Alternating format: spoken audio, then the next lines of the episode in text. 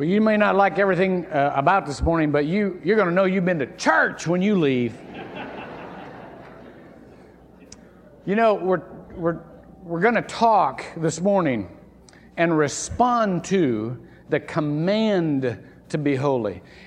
There is nothing that is easy about talking about holiness. There's nothing that's simple about it. As a matter of fact, uh, think about it. When you, when you went out to play uh, when you were kids, your, your mom and dad didn't say, be holy. They might have said, be good, and not had a lot of confidence that that would happen. But who said, be holy? They didn't say that because it is such an impossible job, but yet it is a commandment of God. It's not something you can creep into. It's like you don't jump a chasm with two middle-sized jumps. You either get over with the first jump or you're down. And holiness is like that, but yet is a command of God. It is unimaginable that God would look at us and say, be holy. I'm going to talk to you next week about our provision, God's provision for that. But this week I want to talk about what it takes to follow a commandment, because that's not something that's natural to the American mentality. First of all, if you have your scriptures with you and uh, you want to turn to Leviticus chapter eleven, you might see the verses that are an example of a, a, formulary, a formulaic repetition in Scripture. That is to say, these kinds of verses appear several places, and you can get the feel for them with this. There is a command to stop doing something and to become more like God. So there is this separation. There is this decision-making process. Uh, let me start with verse uh, forty-three. Do not render yourselves detestable through any of the swarming things that swarm, and you shall not make yourselves unclean with them, so that you shall become unclean. This was a dietary uh, thing. There are other things that fill in this blank, but this was a dietary commandment. For I, the Lord, your God, for I am the Lord your God, consecrate yourselves, therefore, and be holy, for I am holy. And you shall not make yourselves unclean with any of the swarming things that swarm upon the earth. There it is again. Here it comes again. For I am the Lord, who brought you up from the land of Egypt to be your God. Thus shall you be holy, for I am holy. This is commandment. It's not a suggestion. It's not hope. It's a commandment given with the expectation of immediate obedience, because that's the way God talks. If you turn to uh, Deuteronomy chapter twenty-six, uh, verse sixteen, you'll see another commandment with that expectation of immediate obedience. It says this in Deuteronomy twenty-six sixteen. This day the Lord your God commands you to do these statutes and ordinances. This day. You shall therefore be careful to do them with all your heart and with all your soul. Now, it doesn't say in here, how does that feel to you? What do you think about that? Do you understand that? This says, I said it, you do it. Now, let me tell you why that's so alien to our mentality. We belong uh, in a country that has a democratic mentality. Now, this is good in as far as it goes.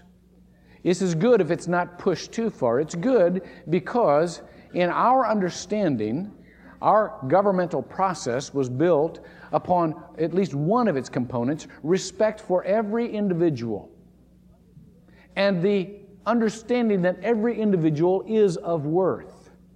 That exactly mirrors the biblical understanding of the worth of all individuals. Every person was made in the image of God. And so therefore, every person is worthy of respect. However, watch this, this is very important.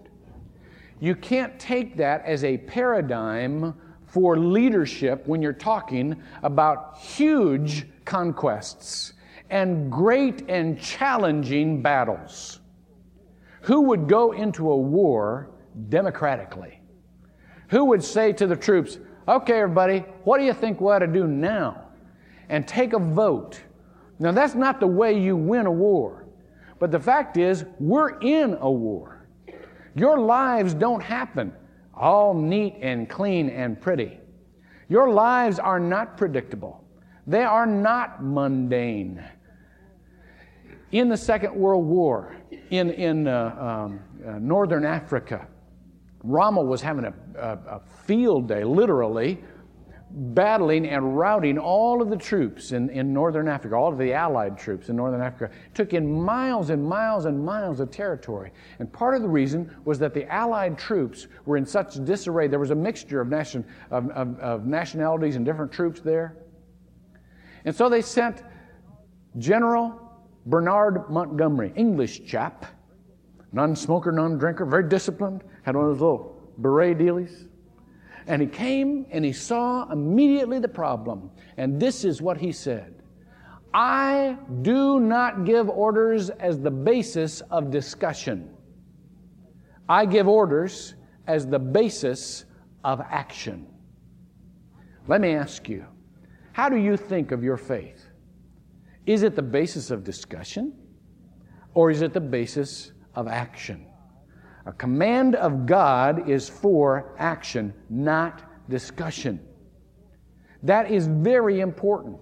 And it is very important that we learn to follow the leadership and respond to the leadership where it's going. You know, one of the reasons that we're doing with worship as we are doing is we are training you in worship to follow the leadership. We don't get together anymore and sing fifty-seven verses of Kumbaya. Kumbaya. Your life isn't like Kumbaya. It's, you're not sitting around a campfire with s'mores and singing. You're in a war out there. I mean, your lives are coming apart. You're being attacked. We don't go out and sing, crown him with many crowns. That's, you can march out of here. You're going to get your lunch eaten if you think that life is that predictable. Now, one of the things we're trying to do in worship is not just make it interesting, not just by changing the beat. We're, we're, we're trying to mirror what life is. You know, sometimes you think you're going along and then all of a sudden life takes off. And you got to follow. Just like a song, crown him, and then it takes off. And you got to follow. And sometimes you're doing the singing all together. And sometimes the leadership is doing the singing and you, you can't do anything about it. You just got to listen to them. You know, sometimes in your life, God's calling you for participation, and sometimes in your life, He's just calling you to shut up and sit still and watch me. And so you just go, all right, God's doing this thing. I don't have to do a thing. And then what's He? He always comes back, and He says, come on now, come with me. And our participation is better because we've seen it's a picture that's more full and more complex than just the simple plodding life. Well, we want to, to teach everyone that out there, it is not simple, it is not plodding, it is exciting, it takes off, it falls apart, and you don't always know what to do, but if you keep your eye on the leader, you're going to pick it up sooner or later. And when the leader says go, then you go, and then you're worshiping with something more full. We also want to teach you that just like in this worship, even though you may not be able to follow it immediately, you understand that there's a plan. This is not, this is not a jam session. We thought about this ahead of time. And you can say to yourself, you know, I may not, I may not understand this immediately, but, but this is a planned thing. You know what out there? Our God is sovereign. Accidents don't happen. That's a planned thing. And if you understand that, you'll understand, as I, as I tell you again at the end, that even when life seems to be falling apart and you don't understand it all, there's still a leader, and if you watch him, you'll join into a fuller worship later on. And, and life out there is worship just like life in here. So therefore, there is a great complexity of life. There is a command of God to follow me. But there's also, you've got to understand this conclusion of God. This conclusion of God is that, that God, if we obey, can lift us up to more freedom and more meaning than we have ever known. Now watch this. The mentality of the world, and understandably so, is, look, if we give ourselves just to obeying God, then our freedom goes down. The more we obey, the less free we are. The more he determines what is meaningful in life, the less we determine what is meaningful in life, and therefore we will have less meaning in our life. I tell you, that's a trick of Satan. There is nothing further from the truth than that. The more we obey God, the more free we are, and the more meaningful life is. You know why? Because God takes life to heights that we could never go ourselves, ever. If you have your scriptures with you and you want to turn to Luke chapter one, verses forty-seven through fifty-seven, not seventy-four through fifty-seven, like it says on your sheets, but forty-seven through fifty-seven. Let me just read a couple of, of verses. This is, this is out of the mouth of young Mary, young Virgin Mary, young teenager who just told she was going to have God as a baby. And Mary's response is this: well, I'm a handmaiden of the Lord. Be it done to me according to your word. In other words, I'll, I will immediately obey whether I understand or not. And then it begins to dawn on her what God's doing. And look at verse forty-eight. He has had regard for the humble estate of his, oops, of his bondslave. And behold, from this time on, all generations will count me blessed. She can't even fathom this. Look at the next verse. For the mighty one has done great things for me, and holy is his name. You know, we have this also intellectual mentality now in a very democratic sense in the society.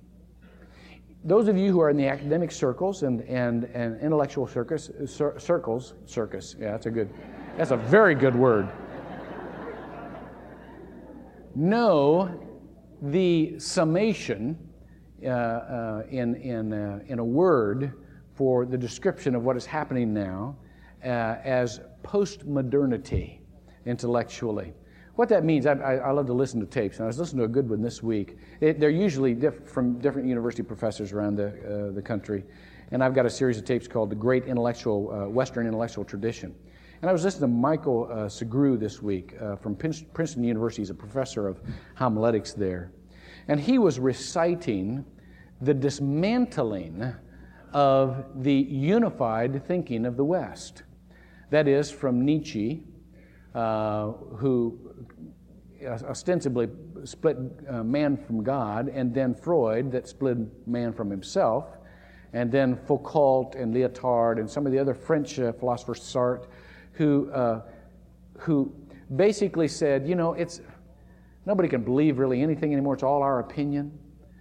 What happened was that a hundred years ago, we began to see the disintegration of any hope that uh, in, in, in secular mentality, that there was a universal, a valid universal ideal. And so Uh, what Segru says is that there, there began to be this, this line of what he called masters of distrust. You couldn't trust anybody. You certainly couldn't trust anybody who was speaking for God. You, you certainly couldn't trust anybody who said there is a universal principle that is, that is valid for everybody.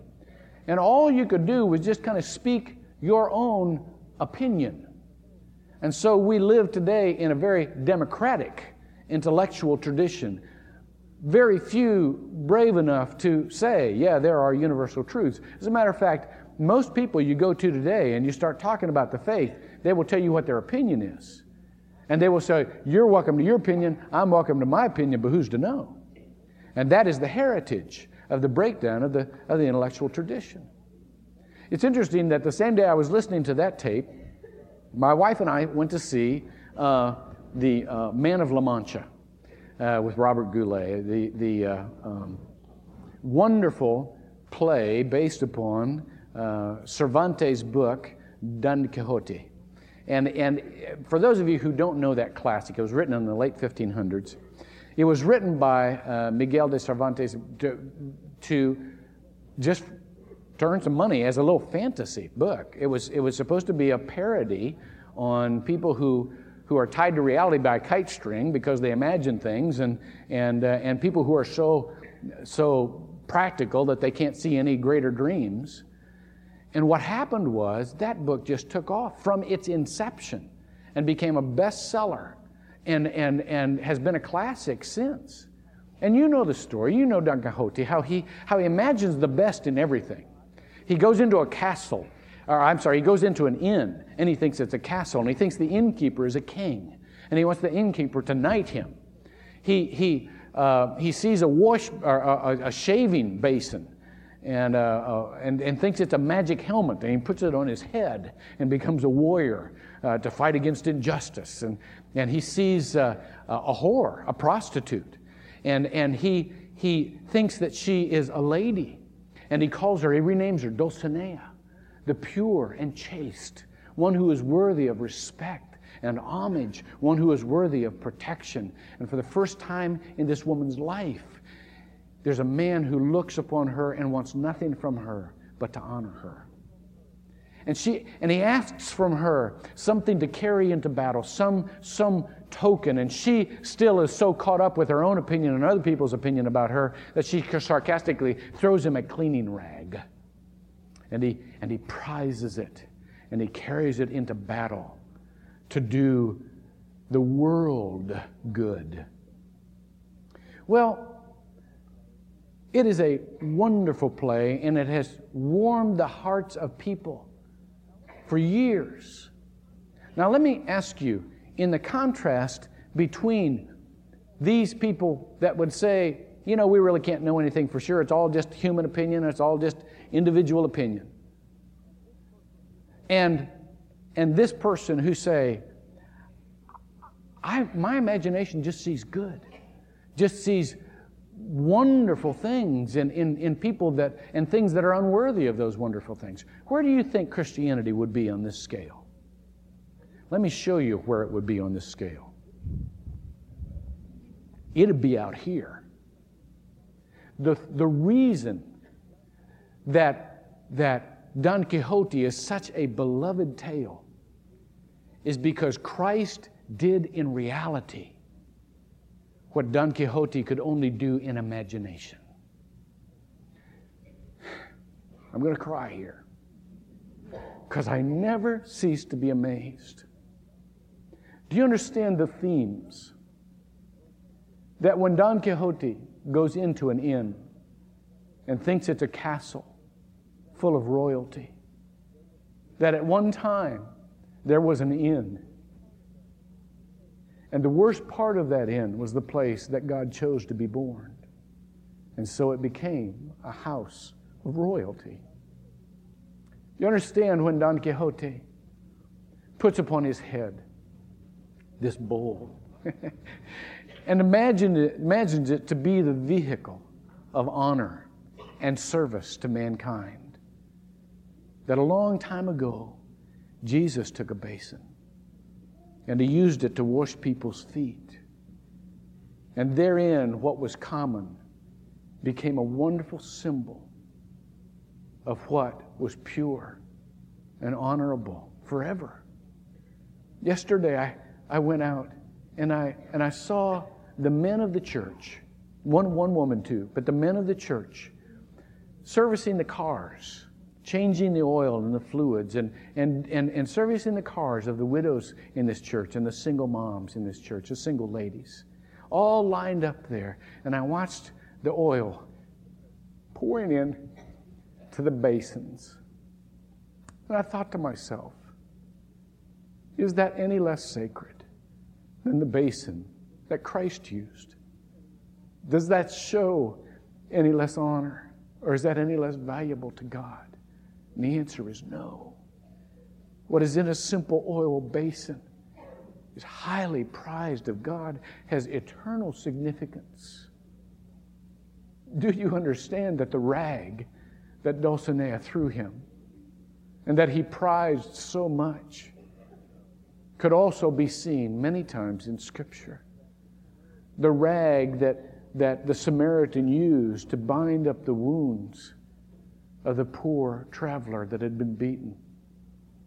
Do you understand also that every time you take a rag in your house and you put it on your child's forehead because he's got a fever and you're trying to cool him down, Every time you take a paper towel and you, you wipe up the fourth peanut butter stain of the hour, that's a holy thing to God. That's not just a little individual act of meaninglessness. That's a holy thing because God declares it to be holy. And when Don Quixote looks at the whore and calls her a lady, don't you know it's exactly the same thing that Jesus did to Mary Magdalene? There had never been a man that had looked at her and not wanted to get from her, except for Jesus. He looked at her and he saw purity.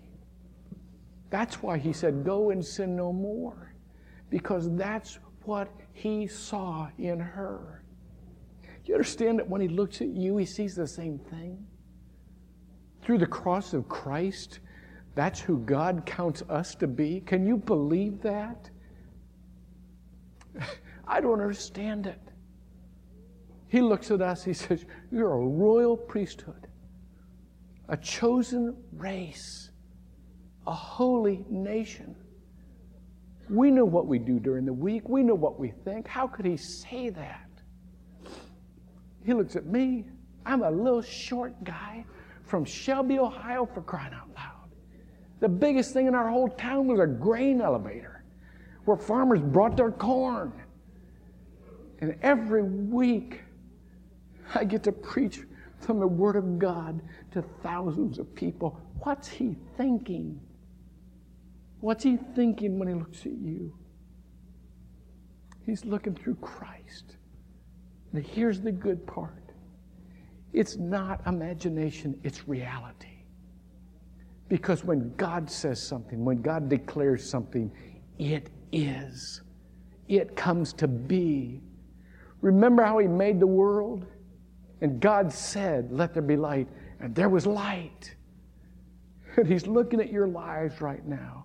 And he's saying, "Let there be holiness." And there's holiness. Right now, it's imputed to you through Jesus Christ. But slowly, he's imparting it to you. What should be our reaction to that? Our reaction should not be one of much analysis at all, but pure obedience. Thank you, God, for doing that in me. That's what I'm going to count on. That's what I'm going to react to. There's a very simple choice. It's not that life is simple. Life is very complex. And as Justice Oliver Wendell Holmes once said, "I wouldn't give you a fig for simplicity on this side of complexity, but I'd give you everything for simplicity on the other side of complexity." And when you get through the complexity of your life, or in the middle of it, to be able to choose what is very simple. I'm either going to follow what I believe about myself and what the world believes about me, or I'm going to follow what God says about me. It's a very simple choice.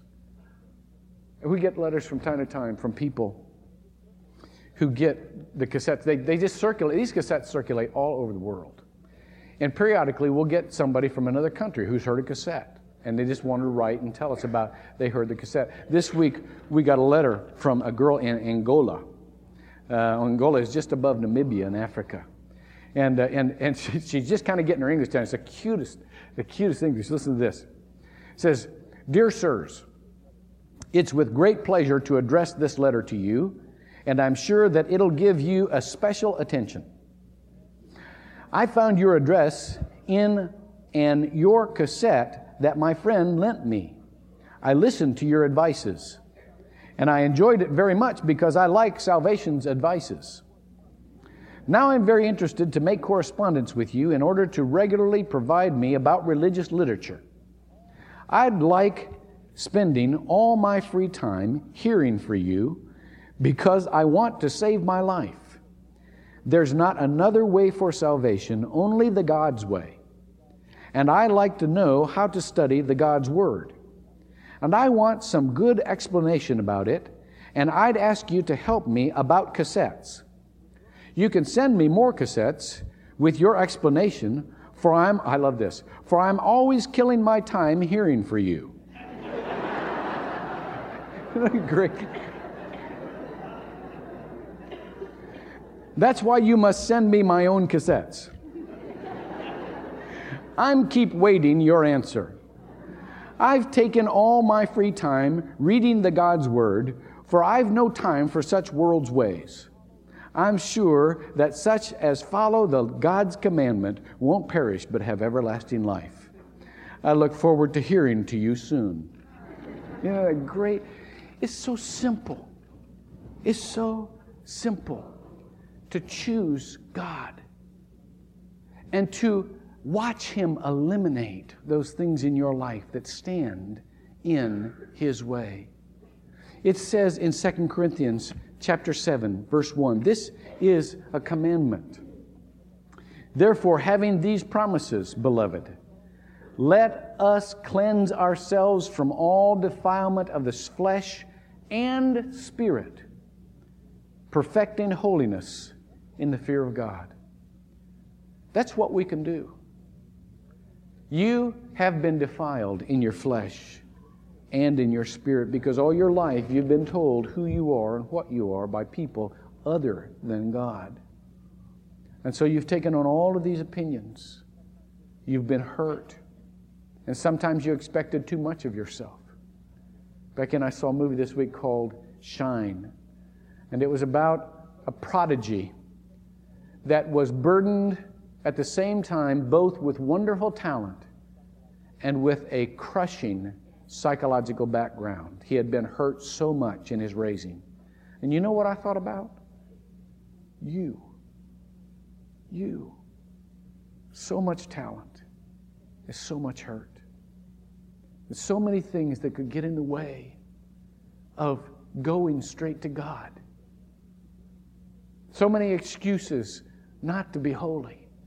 Because either you believe that, you know, if I can just get this talent thing down, then I can, then I can achieve a lot and I'll be happy. Or many of you who say, I can never, ever be happy because I've been hurt so badly. You know what God would say to you? Be holy and you'll be happy. Listen to me and you'll find what you can never find on your own.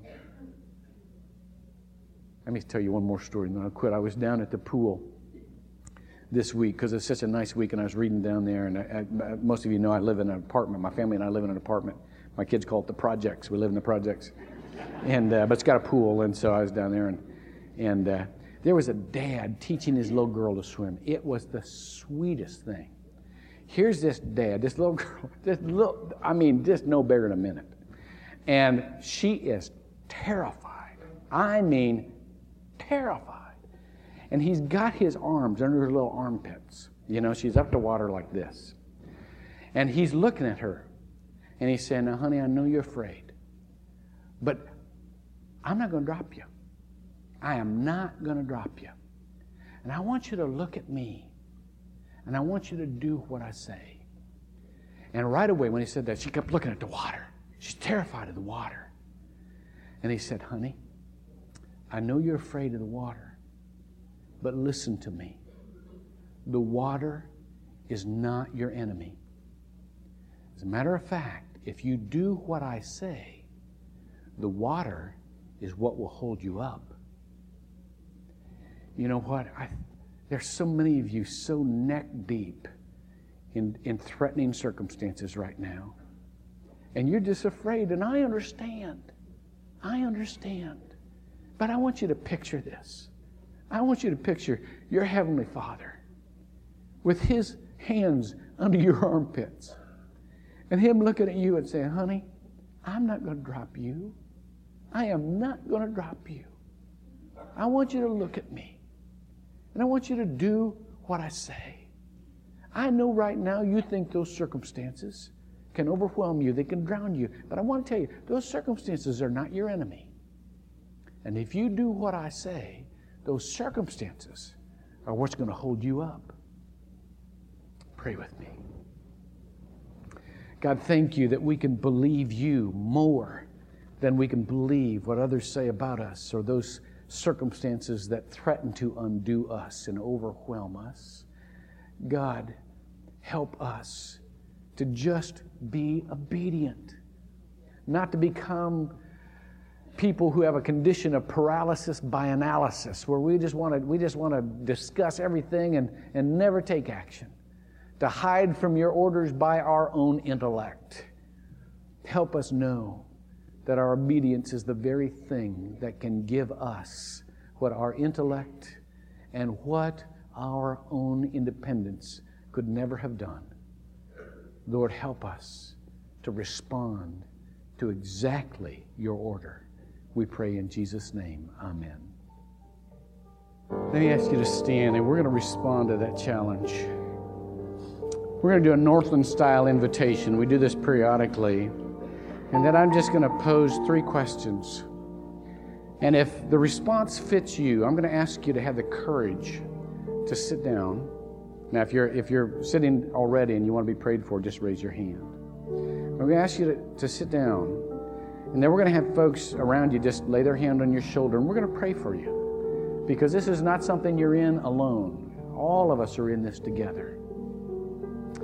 Let me ask you very boldly today, if you would commit today to stop analyzing everything God says and everything God does.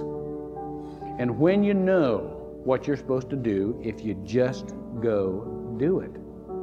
Instead of trying to figure out how, well, how am I going to do this, how will it be best, what is the outcome, and all that kind of stuff. Because God's orders are not a matter of discussion, nor are they a matter of analysis. They're just orders. And I know that many have a habit of trying to think things through. So far, they never take place. So if you today would say, you know what, God, when I know what you want me to do, I'm going to do it immediately. I'm not even going to, I'm not going to think about it. I'm just going to go do it. If you would make that commitment today, would you sit down and let us pray for you? Thank you, thank you, thank you, thank you. That's great. Thank you. All right, those around them, would you put your hands on them, and we're just going to pray for them. And if nobody's reaching you, there's big sections of, of this thing sitting down. Nobody's reaching, put your hands on each other. Listen to this. God, thank you for people who are ready for immediate obedience, who will not try to improve on your orders or even make sense of them before they are sure to be obedient and follow them after they know they're from you. We ask you, Lord God, to make this commitment a long-standing one and a fruitful one in their life. We pray in Jesus' name. Amen. Okay, everybody stand up. Here's the second one. Some of you are carrying around things that get in the way of your holiness, excuses that you say, you know what, I got, I got to do, I got to take care of this, and then I'm going to get with God. Uh, I've, I've got to, uh, I've got this hurt, and, and I've got to face this thing before I can do anything with God. And this morning, you may have realized that you got the priority all mixed up here. First you get with God, and then that thing that has been your weakness lessens its hold on you and its strength in your life. If you this morning would say, I'm not going to use any of my excuses anymore. I'm going to focus on God and let the excuses try to hang on to me. Would you sit down and let us pray for you? Thank you. Thank you. Thank you. Thank you. Thank you. Okay, everybody who is around those folks, yeah, put your hands on. Let's do this again. God, thanks for a courage, tremendous courage in saying, I have been avoiding. Not intentionally, but thinking that I needed to take care of something before I listened to you or followed you completely. God, give them whatever they need to follow you completely and totally, so that they believe you more than they believe what has been put into their heads by other people. We pray this in Jesus' name. Amen. Okay, everybody stand up one more time. Some of you have believed in Christ for as long as you can remember. And some of you are wondering, right now if this is the day when you need to place your trust in Christ. But I'd like to challenge all of you. How many of you, or are there those of you, who need to say today, I'm going to trust in Christ only? Because here's what we do. We tr- yeah, we believe in Christ, but we also need to act good so that we'll get to heaven. We also need to believe the right doctrine so that we'll get to heaven. Or, yeah, I believe in Christ to save me from my sins, but in order to have a fulfilled life, I got to go do this over here. And so you have not trusted in Christ alone for your salvation or for your fulfillment. I'd like to challenge you today to trust in Christ alone, period. And to say, Jesus, it all rides on you. It all rides on you. I'm trusting only you for my salvation and only you for, for my fulfillment in life. If you would make that claim, would you sit down right now and let us pray on your behalf? Thank you. Thank you. Thank you.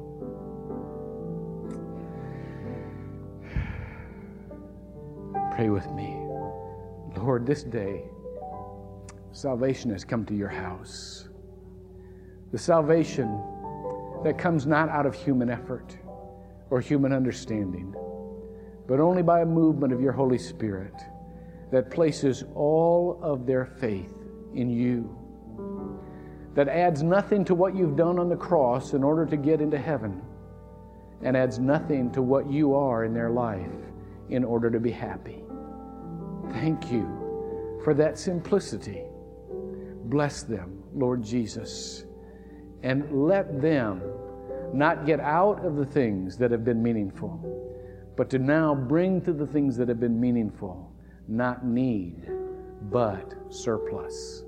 We pray in your name. Amen.